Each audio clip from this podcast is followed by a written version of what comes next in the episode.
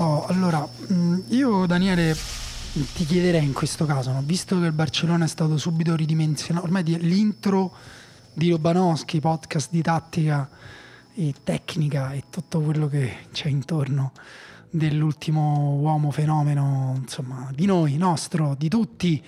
Eh, è ormai diventato l'intro, è diventata una presa in giro del fatto che Daniele Morrone, nato e cresciuto a Trastevere, tifa eh, tra le tante cose anche Barcellona. Barcellona ha preso una brutta ridimensionata con il Bayern Monaco, quindi Daniele ti volevo chiedere, non la vincete più questa Champions League, siamo d'accordo? Allora, innanzitutto è cresciuto a Testaccio, per favore noi di Testaccio ci teniamo a mantenere comunque le distanze da Trastevere che è dall'altra parte del Tevere, come dice il nome. Dopodiché eh, non è detto, la, la, la, partita è stata molto meno a senso unico rispetto al 2-0 poi segnato. Nel primo tempo il Barcellona poteva tranquillamente finirlo in vantaggio se Lewandowski si fosse ricordato che si mette la palla in porta quando la riceve da solo al limite dell'area o anche dentro l'area di rigore. Poi nel secondo tempo, vabbè, ci sono stati un po' di problemi, però devo dire che in generale se doveva esserci una partita da perdere contro il Bayern Monaco, perdila così. Ok, questo serve a farvi capire che uh, Daniele Morroni in alcuni casi non è totalmente imparziale, non è quel osservatore calcistico raffinato che voi conoscete quando sentite le puntate di Lobanowski. Questa è la numero 44, possiamo tornare a citare i giocatori con la maglia. Vabbè, il numero 44, il primo giocatore che viene in mente è Gatti perché ah, ah, ah, che simpaticone si mise la maglia numero 44. Però, anche se non sbaglio, Nangolan, Daniele, ti avevo chiesto, un, ti ho mandato una mail urgente stamattina per verificare se anche Nangolan, come ricordo io, aveva indossato la maglia numero 44. O forse la mia memoria mi inganna? Tu hai fatto le dovute verifiche? Assolutamente sì, eh, immediatamente ti confermo che Nangolan ha giocato con la maglia numero 44. Quindi già un primo servizio lo abbiamo svolto per i nostri ascoltatori, ma svolgiamo altri servizi, cioè eh, in questo caso la puntata di Lobanowski verte sul tema 5 giocatori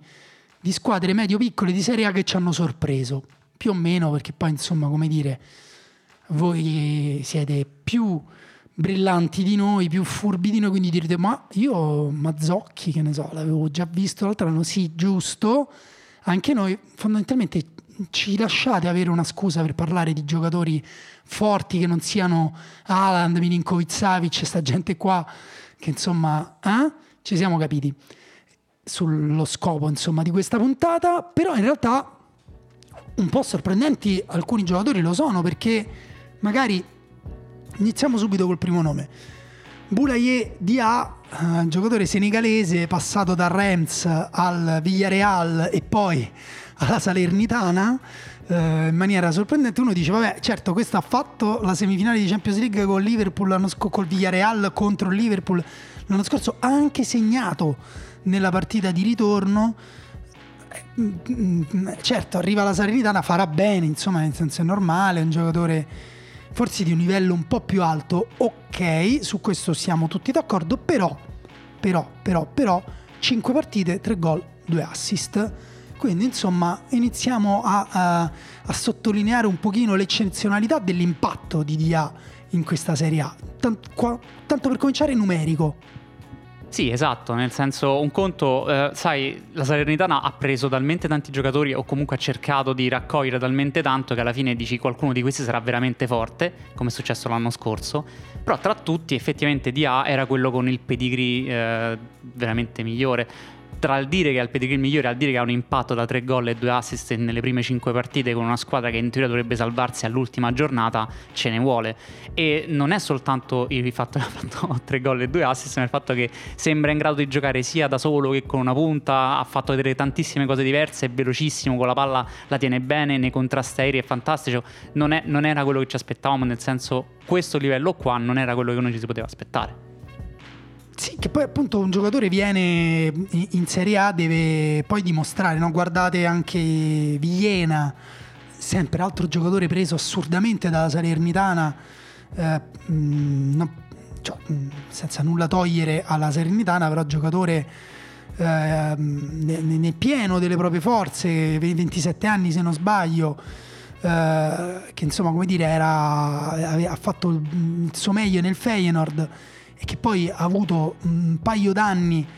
dal 2019 insomma andava al Krasnodar poi è andato all'Espagnol e poi alla Salernitana un, un giocatore appunto nazionale olandese. Però poi appunto lo vedi in Serie A e dici ok mh, ci vuole un attimo. Anche per i giocatori di cui abbiamo parlato. Mh, parleremo bene di cui, di, scusate di cui abbiamo parlato di cui parleremo. Ne parleremo bene però con la postilla possono comunque fare meglio vedremo eh, vediamo di cosa sono veramente capaci. Dia effettivamente io dico già per me già sta giocando a, a un livello con una tranquillità. Come hai detto te Daniele ha una pulizia tecnica eh, e un'intelligenza anche nel, nel, nelle sue giocate, perché poi è uno di quei giocatori minimali di attacco che però eh, fa cose sorprendenti che non ti aspetti perché appunto ha una visione di gioco più raffinata di quello che magari a prima vista o che magari aggiungendogli, appiccicandogli sopra qualche stereotipo razziale i commentatori comunemente gli, gli, è, dire, gli concedono però invece appunto è un giocatore intelligente, raffinato anche negli assist, non solo nei gol, eh, nella gestione delle transizioni che sono importantissime per la Salernitana, quindi è il giocatore che aspetta sempre un attimino in più per eh, dare la palla giusta, eh, magari mh, fa un movimento verso il lato del campo che preferisce lui per aprirsi un passaggio invece di giocarla di prima come fanno magari tanti giocatori che la palla la, la toccano in maniera meno, con meno comfort diciamo.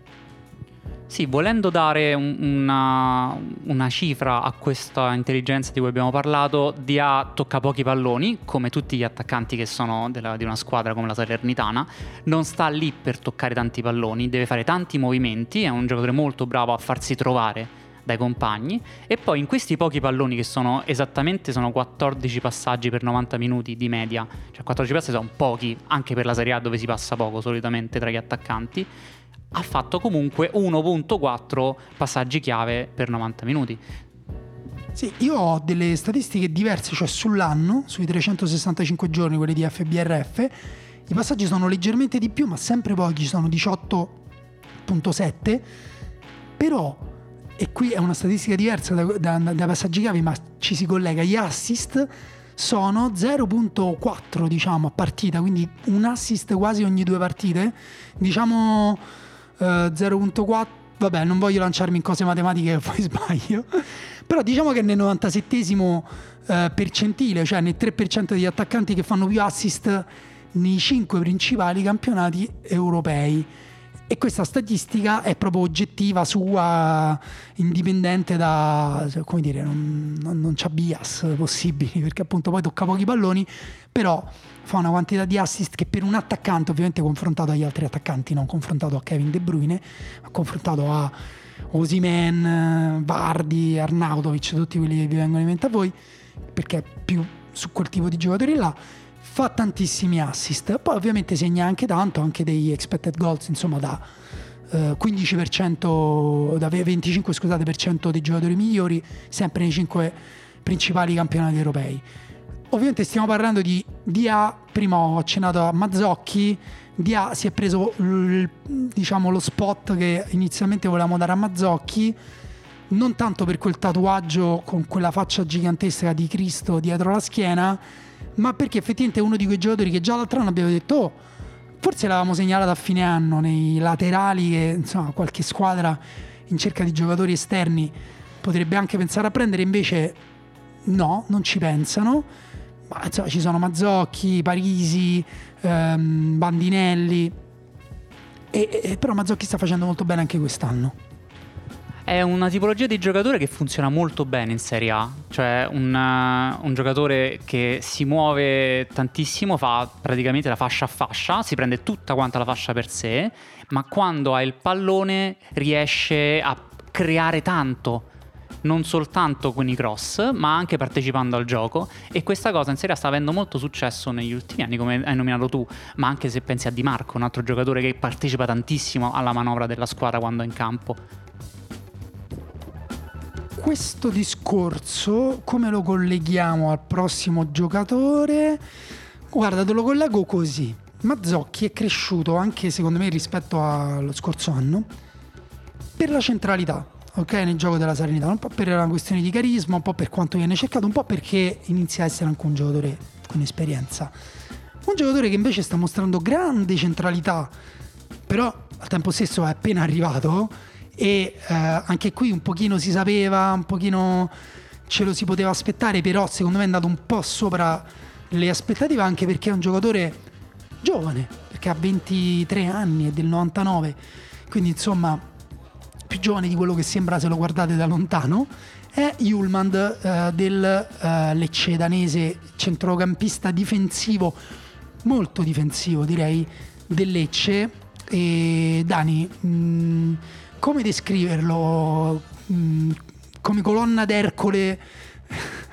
tra centrocampo e difesa del Lecce? Io lo descriverei come punto di riferimento. Cioè i compagni li vedi che quando hanno il pallone alzano la testa e comunque lo, lo, trovano, sarà per i capelli biondi e la fascetta, sarà qualsiasi cosa, loro comunque lo trovano subito. Gli danno il pallone e lui a quel punto o la passa piano o la passa facendo il, il lancio lungo, sempre tranquillo, pulizia tecnica, non è stracreativo. Questo forse non voglio entrare nello stereotipo, però è preciso tecnicamente ma non è che ti dà il pallone d'esterno come Cancelo per il gol di Haaland. La palla però te la mette dove te la deve mettere e quello in cui riesce a dare tantissima sicurezza per me non è tanto con il pallone però, è il fatto che dal punto di vista difensivo lì veramente sta dove deve stare sempre. È con intercetti, eh, duelli aerei, eh, semplice anche soltanto block, cioè si mette davanti a dove sta la palla nel momento giusto, è lì che ti aiuta una squadra come la Salernità, eh, scusatemi, il Lecce che se perde palla entra un po' nel panico.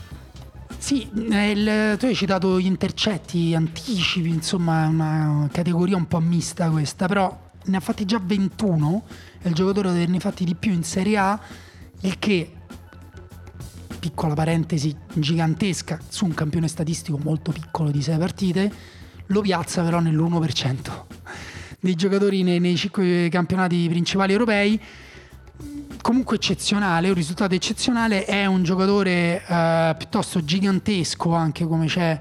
giustamente da aspettarsi. Ti chiedo però Daniele, è effettivamente gigantesco o è un'impressione? Così ti offro anche un... No, in realtà non è un gangancio all'indietro perché in realtà dicevamo prima di iniziare che DA sembra più grosso di quello che è perché in realtà DA è alto 1,81 m però ha le gambe lunghe eh, e poi usa il fisico in maniera eh, come dire, importante, nel senso è una delle cose che usa di più per proteggere palla, per muoversi, per spostarsi, ha le gambe lunghe appunto, e, eh, però non è veramente grosso. Invece Yulmand mi sento di dire che è effettivamente grosso. Allora, per me che sono 1,73 è oggettivamente il più grande, grosso. Forse per il calcio contemporaneo è nella media per il ruolo perché sarà su 1,85 m, viene segnato così. La questione è che quando va a prendere la palla nei contrasti aerei vince sempre lui. Adesso dal punto di vista statistico sappiamo che l'86% dei contrasti aerei sono vinti e questo lo pone come il, il migliore in Serie A nella percentuale. Ma tolta proprio la statistica, tu vedi una partita la palla degli avversari quando è in aria nella zona davanti all'area di rigore del Lecce la prende di testa Ullmand e questa cosa ti fa subito ricollegare a dire è enorme, deve essere necessariamente enorme. Sì, mm, no, ma aspettavo fosse più grosso di 1,80 m e più alto di 1,85 m. La cosa interessante è anche appunto questo, questa interpretazione molto vintage del ruolo di eh, centrale di centrocampo. Cioè io mi ricordo per esempio quando ero piccolo, giocavo numero 4 davanti alla difesa non mi muovevo da lì, quando gli altri attaccavano proprio sentivo l'umidità emanare dal, dalle magliette dei difensori centrali dietro di me, lui così, identico, eh, un difensore aggiunto, sempre presente, però attenzione con una certa presenza anche quando poi il Lecce si alza sui calci d'angolo, ehm, sulla gestione appunto come dicevi te prima dei passaggi hai detto vabbè non è Cancelo, vabbè ma tra Cancelo e eh, che ne so, me ci stanno un miliardo di sfumature di giocatori qualitativamente eh, molto più in alto e lui mi sento di poter dire che è molto pulito, ha una tecnica di base molto pulita, ha una buona visione di gioco che gli permette di giocare sul corto ma anche sul lungo con lanci, filtranti, quindi insomma un giocatore mh, non proprio eh, diciamo non un abbozzo scheggiato con l'accetta nel legno ma eh, già abbastanza eh, elevato insomma a livello di, di dettaglio. Sì, mi piace questa cosa del, dell'essere vintage perché un'altra cosa che lo rende vintage rispetto a, al ruolo è che lui la palla la, la, la tocca poco nel senso il pallone gli arriva, lui la stoppa o, o gioca di prima o la stoppa e la passa. Non fa eh, grandi movimenti con questo pallone come abbiamo visto, non è Frankie De Jong che prende la palla e la porta 20 metri avanti. Quindi il pallone va avanti con lui ma perché lui la passa e tende quindi a non lasciare la posizione ma non perde il pallone non perdendolo mai, la squadra si sente sicura. Lecce gioca con un 4-3-3, possiamo dire, lui è quello davanti alla difesa, le due mezzali, riesce così ad avere sempre comunque un appoggio per poi darla eh, e, e continuare con la manovra.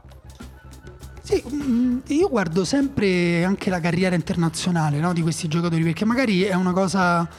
a cui il grande pubblico non fa tanto caso, secondo me di S di più, però appunto nel caso di Dia parliamo di un giocatore che eh, ha fatto una ventina di partite col Senegal. Nel caso di Yulman anche parliamo di un giocatore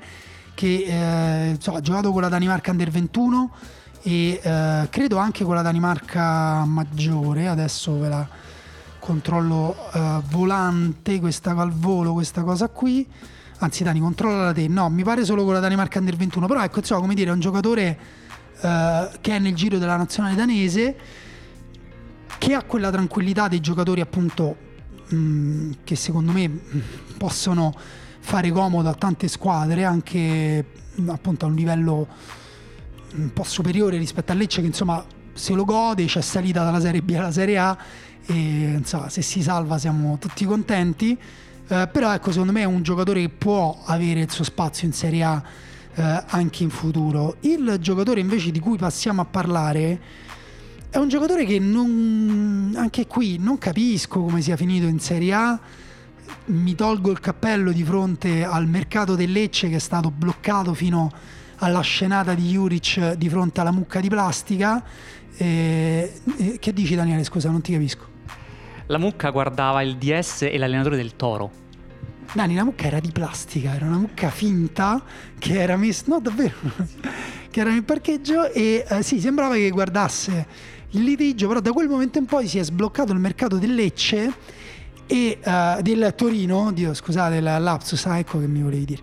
E, um, e Lecce ha preso alcuni giocatori che dici, ma Schurz, che poi tra l'altro adesso non sta neanche giocando perché Juric preferisce Buongiorno per il suo gioco di marcature eh, a uomo molto alte, molto aggressive, mentre Schurz è più un impostatore, quasi un centrocampista, vabbè, vedremo. Però invece questo è un giocatore che quando è arrivato dico, vabbè, se lui non funziona in Serie A, nel Torino, che comunque è una squadra complicata eh, in cui giocare anche a livello offensivo, che richiede grandi sforzi, quindi anche una grande forma fisica, cosa che forse questo giocatore di cui stiamo parlando, dico ancora non vi ho detto il nome, che è in realtà Vlasic, che viene dal West Ham dove ha fallito l'anno scorso e forse, come dire, ha anche perso un momento la forma, il, o comunque il il, grande momento è quello che aveva dimostrato mh, di buono, secondo me, anche a livello, come dire, ehm, atletico, ecco, perché era un giocatore che per me aveva fatto grandissime cose quando stava nel CSK a Mosca, che è la squadra precedente al West Ham, soprattutto su un piano di dinamismo, di forza fisica, di aggressività, un giocatore che è un trequartista, però recupera tantissimi palloni, eh, porta tantissimo palla, cerca tantissimi gli spazi anche senza la palla e che poi quando si tratta di arrivare in zona di rifinitura finalizzazione ha ottime qualità. Ecco, si è perso West Ham, è arrivato al Torino, secondo me sta ancora trovando la migliore forma fisica, però si sta iniziando a vedere che è quello che, sai, proprio portiamo il livello di Lobanowski il più in basso possibile quello che qua, i tuoi amici lo prendono a fantacalcio, poi lo guardano per vedere e poi dicono: Oh, ma Blasic è una bestia. Sì, Blasic è una bestia. Sì, è vero. Lui viene da degli anni in cui è stato probabilmente il miglior giocatore del campionato russo, è stato pagato 30 milioni dal West Ham e doveva essere il grande salto di qualità di Vlasic nel calcio, nella sua carriera Lì eh, non ha funzionato, quanti giocatori comprati a tanto in Premier League non funzionano, è una cosa che proprio ormai la ripetiamo tutte le volte, anzi conviene quasi guardare quelli che non funzionano dalla Premier League per prenderli l'anno dopo rispetto a quelli che funzionano, tanto non te li vendono. Ha fatto una ventina di partite, ha segnato soltanto un gol, che per un giocatore come lui è una cosa deludente perché come dicevi lui segna tanto o comunque è abituato perché ha un tiro della Madonna per abbassare ancora di più il livello, cioè come calcia il pallone, la potenza che ci mette e questo l'abbiamo già visto in Serie A. I gol che ha segnato ogni volta sembra dovesse sfondare la rete. Questa cosa in Serie A si è vista subito, in Premier League no. Io l'abbiamo messo tra le sorprese perché ci, ci, interessava parlarne, perché non è tanto una sorpresa, cioè un giocatore così è chiaramente come è successo lo scorso anno con Brecalo, sempre nel Torino, stessa mossa, cioè un giocatore da rilanciare e in quel caso era troppo più forte rispetto al, a quello che gli si chiedeva all'inizio e si è visto subito. Secondo me va sottolineata la differenza con Brecalo, che è interessante, ma anche con Radonic, che è un giocatore appunto di cui non parliamo, che ha avuto un grandissimo inizio anche lui nel Torino per me Vlasic ha delle potenzialità molto superiori rispetto... Beh, Radonic è ancora giovane, non si capisce che tipo di talento abbia, deve ancora sgrezzarsi su tante cose e affinare tante cose, cioè la finalizzazione e la rifinitura. Brecalo è un giocatore secondo me più eh, bidimensionale, diciamo che fa determinate cose molto bene. Vlasic mh, mm, fa tutto, fa anche cose che non sai che si possono fare in quel momento. C'è un giocatore con fantasia, è un giocatore con un incredibile dinamismo con la palla, una grandissima mobilità sulle anche che gli permette di andare in qualsiasi direzione quando riceve palla, al dribbling, come dicevi te, al tiro, eh, alla visione di gioco, ehm, ha la, eh, una grande forza mentale, una grande caparbietà che lo rende anche utile in ehm, fasi difensive. Nel suo caso guardare le statistiche è inutile perché c'è quell'anno purtroppo il West Ham che lo ha, mm, come dire, gliela mm, tarate verso il basso, però e, e oltretutto in Russia non, dire, non, non, è considerata nei primi cinque campionati europei, quindi mm, è da vedere, vedremo magari alla fine di quest'anno, però um, appunto di Vlasic stiamo vedendo secondo me ancora una percentuale non elevatissima. Mi chiedo uh, possono essere due cose. O lui aumenta ancora la sua forma e il suo impatto sul campionato sarà ancora più grande rispetto a quello che sta avendo adesso, che non è gigantesco. I tifosi del Torino sono impazziti per Radonic, non sono impazziti per Vlasic. Stanno iniziando a vedere l'impatto che può avere Vlasic, che magari è diverso e meno, cattura meno l'occhio magari di Radonic, però è uno di quei giocatori che può avere un peso più grande però o lui effettivamente poi arriva a un certo punto in cui dice vabbè, giocatore più importante del Torino, uno dei giocatori più importanti del campionato, oppure forse il passaggio tra Premier League russa, eh, Premier League inglese e Serie A ehm, ha dimostrato so, che il suo valore assoluto era leggermente più basso di quello che ci sembrava o magari si è abbassato nel tempo perché comunque anche qui è un 97 quindi ehm, può anche darsi che l'esuberanza giovanile sia un po' sfumata e che magari anche il suo valore al confronto con la Serie A si sia un po' ridimensionato. Quindi ti chiedo brutalmente, Daniele, secondo te quali di queste due opzioni eh, ha di fronte Vlasic? Quale futuro gli aspetta?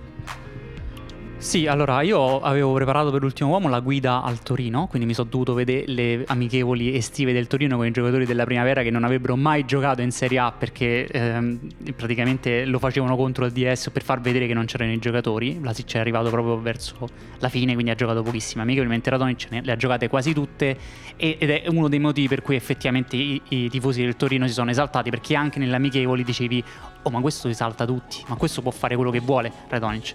però come dici giustamente tu, il tetto di Radonic sembrerebbe più basso rispetto a quello di Vlasic perché ha meno eh, estro nel dribbling Vlasic, però la palla non gliela togli perché è un blocco di cobalto con eh, gli scarpini e poi fa gol, fa gol importanti, fa gol pesanti e lo può fare sempre da qualsiasi posizione. Riesce a finalizzare cose che Radonic probabilmente non farà e non, e non vediamolo comunque, però al momento non ha fatto vedere di saper fare. Però non mi hai risposto, quindi Vlasic diventa uno dei giocatori più forti del campionato, il giocatore più forte del Torino, oppure questo è? Uh, sì, io sono mm, convinto che abbia tutto per diventare uno dei migliori giocatori della Serie A, come l'anno scorso in alcuni momenti è stato Bregalo e Vlasic, come hai detto tu, può anche essere considerato più forte di Bregalo. E entrambi si giocano il posto nella Croazia che va, che va al mondiale. In teoria Vlasic sembrerebbe quello con un arsenale maggiore e quindi con più possibilità di essere titolare nella Croazia al mondiale e anche uscirsene con 10 gol in Serie A, che comunque per un giocatore del Torino rimane sempre un, una grande cifra. Oh, già che parliamo del Torino, parlerei, cioè, citerei il nome di Voivoda, che è un altro giocatore già l'altro anno cresciuto molto, quest'anno secondo me sta confermando quanto di buono abbiamo visto. E a tal proposito c'è un giocatore che eh, lo scorso anno ha fatto una um, ottima Serie B con la Cremonese, mm, mm, come dire, viene dalle giovanili dell'Atalanta, è tornato all'Atalanta sta giocando, sta giocando titolare in una squadra appunto in cui allenatore non è che abbia, ha sempre voglia di buttare dentro giovani perché lui è un 2001 sto parlando di Ocoli difensore centrale ehm, appunto dell'Atalanta di Gasperini eh, centrale di destra. Io mi rifiuto di usare quella parola che usano tutti che fa schifo che tira in ballo una parte anatomica. Quindi dico centrale di destra eh, della difesa a 3 dell'Atalanta eh, con Toloi, Demiral che è centrale centrale e appunto Ocoli. Molto, lui non mi può dire che è un finto grosso Daniele, verifica la sua altezza ma eh, è grosso grosso è molto dinamico, è cresciuto appunto nell'Atalanta e si vede che è abituato a uscire, rientrare, ad essere aggressivo anche con la palla, ad essere propositivo, non è un giocatore che eh, si limita appunto allo scarico vicino. E, eh, e quindi è un giocatore interessante da tenere d'occhio e che appunto sembra proprio il prototipo del difensore che l'Atalanta porta da valore 0 a X, mili- X, decine di milioni da vendere in Premier League oppure magari qualcosa di meno in Serie A o magari se lo tiene finché avrà 59 anni come Toloi. Sì, in questo caso la sorpresa penso che sia effettivamente meritata perché almeno nelle gerarchie doveva in teoria essere Scalvini il difensore da lanciare titolare nell'Atalanta in questa stagione, ha giocato anche lui, però di fatto abbiamo visto che ormai Ocoli può essere considerato quello che sta andando avanti dei due, mentre Scalvini entra dalla panchina. A differenza di Scalvini, quello è più basso, questa cosa te lo dico, non arriva al 1,90 m, però ha le gambe molto lunghe e quindi sembra alto, invece Scalvini sopra il 1,94 m. Eh, infatti è Scalvini che è altissimo, il punto, il punto, è quello, però Scalvini lo fa giocare ogni tanto anche a centrocampo, quindi insomma c'è un discorso diverso, Coli, la, o, Coli diciamo rispetto a Scalvini ha più qualità eh, non solo fisiche, cioè proprio di corsa, di potenza, di elasticità, ma anche di letture nella copertura della profondità e nel, um, e nel come dire, anche appunto negli, nei, nei, duelli uh, con, i, con, gli attaccanti. Però con la palla ovviamente perde un pochino, sbaglia anche di più, l'abbiamo visto sbagliare in questa Serie A però sempre perché comunque è propositivo, cioè coraggioso e mi pare che Gasperini da questo punto di vista non sia uno che inibisce i propri difensori. Sì, io, eh, dato che dovevamo fare questo podcast, mi sono visto eh, Atalanta Cremonese con attenzione su di lui, proprio guardandolo bene, e è stato sverniciato una volta da Dessers, che è uno degli attaccanti più particolari di questa Serie A, perché è un attaccante molto eh, veloce, esperto, ha giocato ad alto livello, era nella finale con il Feyenoord della scorsa stagione, e quindi è un attaccante di alto livello del calcio europeo e l'ha comunque tenuto, nel senso una volta è stato sverniciato, però poi Gasperini l'ha richiamato, ho visto che anche Toloi ci ha parlato a quel punto e lui ha preso un po' le distanze e è riuscito a tenerlo molto meglio. Sta quindi imparando, anche perché comunque ha 20 anni ed è normale in un ruolo comunque difficilissimo come quello del centrale di destra o di sinistra dell'Atalanta in cui deve salire molto senza palla quando la squadra eh, va avanti con la manovra, però allo stesso tempo deve coprire tantissimo spazio alle spalle perché se perde lui il, il controllo alle spalle è finito tutto quanto il sistema ed è molto interessante per questo, perché sta imparando ma già fa vedere qualcosa in ogni partita che dici sì, questo ci sta tranquillamente titolare nell'Atalanta che si giocherà fino alla fine l'entrata in Champions League. Dani, te se vuoi puoi usarla quella parola lì che io non uso invece di dire centrale di destra, eh? cioè non è che se non, cioè, non sono così eh, antipatico. No, in realtà io aborro tutte quante queste parole nuove che hanno messo come i quinti, eh, mi dà proprio fastidio perché sistematizza troppo utilizzando cose che non ha senso, eh. puoi utilizzare l'esterno a tutta fascia, può essere sia a 4 che a 5 perché devi specializzarti esattamente in quel tipo là, molto italiano come cosa e non mi piace. Bravo Dani, ti appoggio anche questa battaglia contro i quinti, quindi braccetti e quinti li depennate. Un giorno magari faremo una cosa sulle, sul vocabolario, un nuovo vocabolario.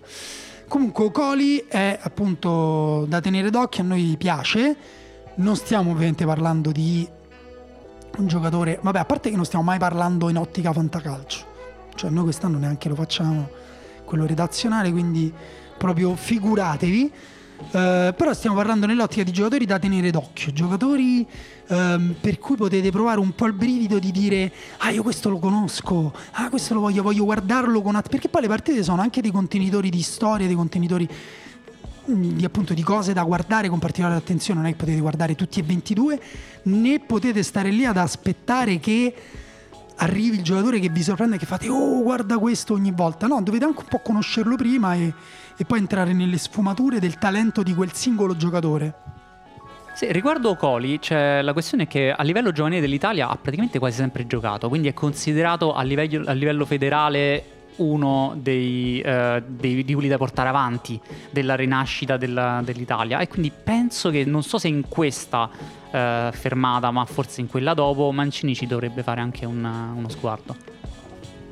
Sì, mh, mm, vedremo. Tra l'altro, un'altra cosa se, che volete sapere, questa l'ho trovata su, su, su Wikipedia. Ha detto di ispirarsi a Sergio Ramos. Così, te la butto lì. Però un altro di quei giocatori mh, mm, invece che possono creare entusiasmo e che dovete seguire però con attenzione perché non è ancora a livello che vi sorprende tutte le partite, anche se se l'avete guardato, se avete guardato la sua partita, vi ha sorpreso nell'ultima partita della sua squadra è eh, Samarzic, ehm, del ovviamente giovane sloveno dell'Udinese, eh, che ha segnato col Sassuolo. Non è sloveno, è slovacco. E che è? È nato a Berlino, quindi è tedesco. Gioca anche con uh, la nazionale under 21 tedesca. Va bene, qui siamo proprio alla totale appropriazione culturale. Eh, chiaramente eh, la Germania ci, ci, vincerà i mondiali con questo tipo di, di, di mezzucci ma insomma ridate al paese di origine di Samarzic. Samarzic perché è un talento forse generazionale del 2002 eh, l'avrete visto nel gol col Sassuolo in cui non è tanto il tiro di destro sul secondo palo che insomma vabbè tiretto tiro preciso intelligente bravo complimenti ti, vieni qua ti stringo la mano. Quanto la preparazione del tiro in cui si muove, muove la palla due volte con la suola e non per fare il fico, per, ma per toglierla come una mano guantata che la sottrae eh, mentre eh, come sottrae un piatto diciamo da sotto il naso di chi lo sta odorando al suo avversario che ha davanti e, si, e, e così si crea lo spazio per il tiro. Talento di cui si parla già dall'anno scorso io l'avevo preso l'altro anno facevo il fantacaccio l'avevo preso ovviamente è stata un, un bagno di sangue ogni partita a metterlo dai fallo entrare dai speriamo che e quest'anno forse giocherà un po' di più, sta già giocando di più, sta entrando di più. Um, però insomma come dire è soprattutto un giocatore molto forte e di quelli belli da, appunto, da tenere d'occhio. Sì, è arrivato in Serie A la scorsa stagione pagato relativamente poco dall'Udinese all'Ipsia, Red Bull Lipsia per 3 milioni. Se ne parlava prima quando stava all'Ipsia come uno dei talenti dell'Ipsia e se ne parlava prima quando stava all'Erta Berlino come uno dei talenti dell'Erta Berlino, cioè da anni si dice questo qui può diventare molto forte, però all'Erta Berlino viene ceduto a poco all'Ipsia e l'Ipsia lo cede a poco all'Udinese, l'Udinese gioca poco il primo anno, qualche scricchiolio forse nella sua fiducia ci sarà stata, immagino, e invece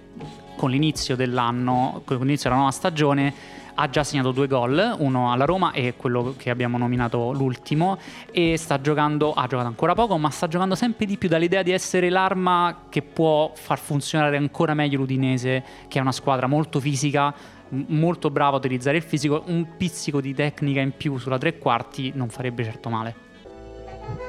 Eh, ok, va bene, è giusto essere anche un, un, pelo critici, però ti vorrei ricordare il gol segnato all'Empoli lo scorso aprile, in cui um, appunto una delle poche manifestazioni del talento di Samarzic nella passata stagione,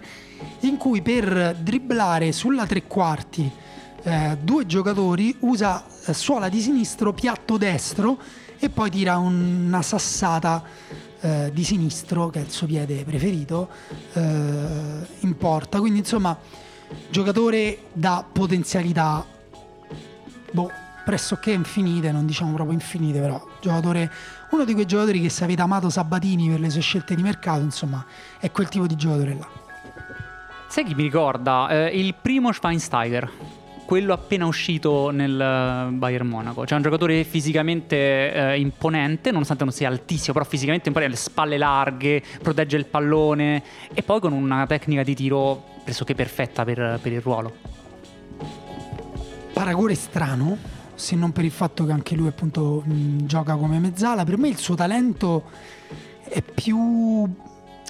forse è più adatto alla tre quarti, a giocare trequartista ha un'ottima visione di gioco, un ottimo piede sinistro, un ottimo dribbling. A me ricorda più giocatori elusivi, appunto Ilicic, Saponara, questa roba qua. Però è vero, come dici te, che appunto forse questi tedeschi gli hanno iniettato qualcosa di, di, di tedesco nel, nel, nel, suo gioco perché ha un, una solidità, un'attenzione un po' maggiore. Comunque, insomma, mh, mm, lo dobbiamo tenere d'occhio, così come dobbiamo tenere d'occhio un suo compagnuccio di squadra, eh, no, ma che scusate, mm, è che hanno giocato contro un suo, diciamo, come, vabbè, un giocatore simile, insomma, non parliamo di lui, non l'abbiamo inserito in questa lista, è rimasto fuori, fateci sparare questo nome, sparalo te Dani.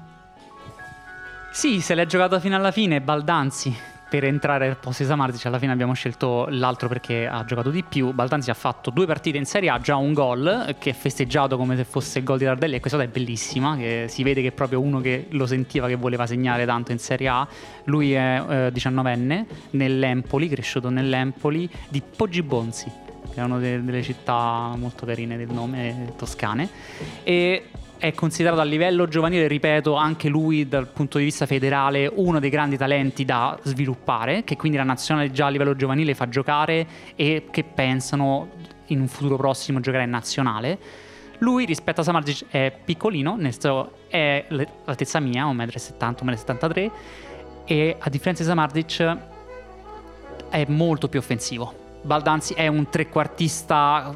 quasi seconda punta, possiamo dire. Sì, sì, è proprio un numero 10, gioca di solito, gioca dietro due punte sia nella, nella nazionale under, eh, insomma, under quello che è, e, che anche nell'Empoli, e, quando, quando gioca insomma. Vabbè, un nome che è stato fatto, un nome eh, che può sembrare appunto solo l'ennesimo hype, invece ha delle belle qualità che tra l'altro secondo me non corrispondono proprio al numero 10 piccolino che arriva di solito in nazionale, che sono più dei mh, mm, pure semplici dirblomani perché lui invece ha un bel gioco di passaggio, un bellissimo tiro. Ehm, appunto è un giocatore che gioca al centro, nella fascia centrale del campo. Non è un esterno, non è uno di quei nani che vengono delegati alla fascia dove forse tocchi palla prima che ti si mangiano eh, i polifemo eh, che giocano a terzino. Lui gioca al centro, sta bene eh, tra le onde dei giocatori più grossi di lui, ehm, non si mette sulle punte per guardargli oltre le spalle perché ha la sua visione di gioco eh, insomma come dire interna, ha una bella progressione palla al piede, destro, sinistro, insomma ha tante qualità che secondo me gli possono permettere di sopravvivere anche in un contesto ostile perché effettivamente forse è troppo piccolo per giocare veramente ad alto livello, però ci sono giocatori che giocano ad alto livello con quel fisico. In Italia è difficile già arrivarci ad alto livello per i pregiudizi tipo quello che ho appena eh, abbracciato io. Quindi il fatto che lui ci sia arrivato è già un successo e adesso deve però come un rompigliacci farsi una bella carriera. Allora, è stato paragonato a Giovinco ed è stato paragonato al Papu Gomez. E è più alto sia di Giovinco che del Papu Gomez, comunque lo possiamo dire. Lui però ha detto che si ispira a Dybala. E effettivamente, quando lo vedi giocare, il tipo di tiro che fa con il suo sinistro, il tipo di azione che preferisce fare, cioè si allarga un, leggermente verso mezzo spazio di destra perché la vuoi ricevere così da minacciare sempre il tiro verso il sinistro e come partecipa nel gioco corto sulla tre quarti, effettivamente dà l'idea di essere uno che da bambino si guardava lo YouTube di, di Bala, si vedeva tutte le azioni di Bala ed è un tipo di attaccante, trequartista, quello che volete, che manca effettivamente nella nazionale italiana cioè uno che ti gioca eh, come seconda punta o comunque nella fascia centrale che sai che in una situazione qualsiasi ti può alzare la testa e mettere la palla al, al set. Eh, forse possiamo dire che fisicamente deve ancora farsi, ma è anche vero che se è bravo ad imparare ad eludere la, il primo contrasto degli avversari, a capire come muoversi e, e posizionarsi bene per ricevere, eh, ha un tiro che poi lo renderà mortifero. Perfetto, non, non, abbiamo molto da aggiungere su un giocatore appunto così ancora che germoglia. Quindi abbiamo parlato di un giocatore che ha fatto una semifinale di Champions, di un giocatore che è salito dalla Serie B, di un giocatore che è salito dalla Serie B ma che adesso gioca in una squadra che eh, lotta per un posto in Champions League, di un giovane eh, che avevamo già visto l'altro anno in Serie A ma che eh, come dire con un talento luminosissimo anche se sta facendo strada e di un giocatore proprio appena appena Bozzaga appena messo la testa fuori dall'uovo e che stiamo per vedere. Speriamo di avervi detto qualcosa che, che, che, non sapevate già, speriamo di avervi spinto a guardare Empoli, Udinese, Salernitana e Atalanta e Lecce eh, con almeno un giocatore per squadra e Torino. Abbiamo parlato anche di un giocatore che insomma, come dire, ha fatto già tutta una carriera ormai ad alto livello e insomma, di vederli con, con, la scusa di poter vedere almeno un giocatore uh, con, con, particolare attenzione che secondo me è sempre cioè io lo cerco sempre io non so te Dani ma io quando guardo una partita dico sempre fammi vedere le formazioni ah fammi vedere questa fammi vedere quello voglio um, come telefonare a un amico lontano, ecco, come stai, che, come trovo? Ah, ti, mi ricordavo più in forma quando giocavi nel CSK. Sì, ti confermo che io addirittura quando vedo le formazioni iniziali penso soprattutto a quelli che non conosco, cioè dico ok, questo chi è? L'ho visto poco, fammelo vedere in questa partita. Anche, appunto, magari se non conoscete Samarzic, se non conoscete Ucoli, insomma adesso c'è una scusa. Questa era la 44esima puntata di Lobanowski, podcast di tattica, tecnica e eh, opinioni forti. Eh, su Barcellona di Daniele Manosia e Daniele V. Morrone. Daniele ha promesso che